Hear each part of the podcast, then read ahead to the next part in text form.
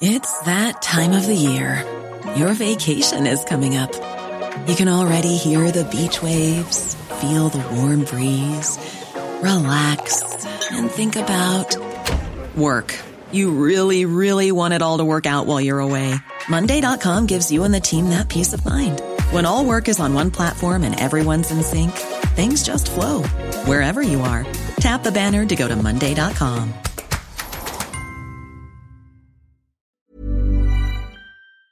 Nations should adopt UNCLOS? Jakarta, the position of the Association of Southeast Asian Nations, ASEAN, when it comes to addressing the South China Sea conflict is crystal clear. All nations should adopt and implement the 1982 United Nations Convention on the Law of the Sea, UNCLOS. Indonesian Foreign Minister Retno Marsudi stressed this on Tuesday when asked about the tension in the South China Sea, including the recent collision of Chinese and Philippine vessels.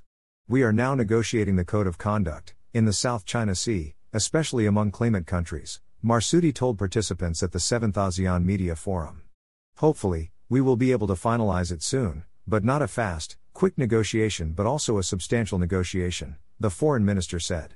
She said that ASEAN leaders hope that when they finalize the negotiation, the situation on the South China Sea will be more conducive. I think the position of ASEAN is very crystal clear that UNCLOS 1982 should be prioritized when it comes to the South China Sea, Marsudi said. And the position of Indonesia is crystal clear that everyone, every country should adopt and implement UNCLOS 1982, she added. Marsudi said it is not easy to talk with Beijing, but China understands that the concept of ASEAN outlook on the Indo Pacific is not a containment concept, but it is an inclusivity concept.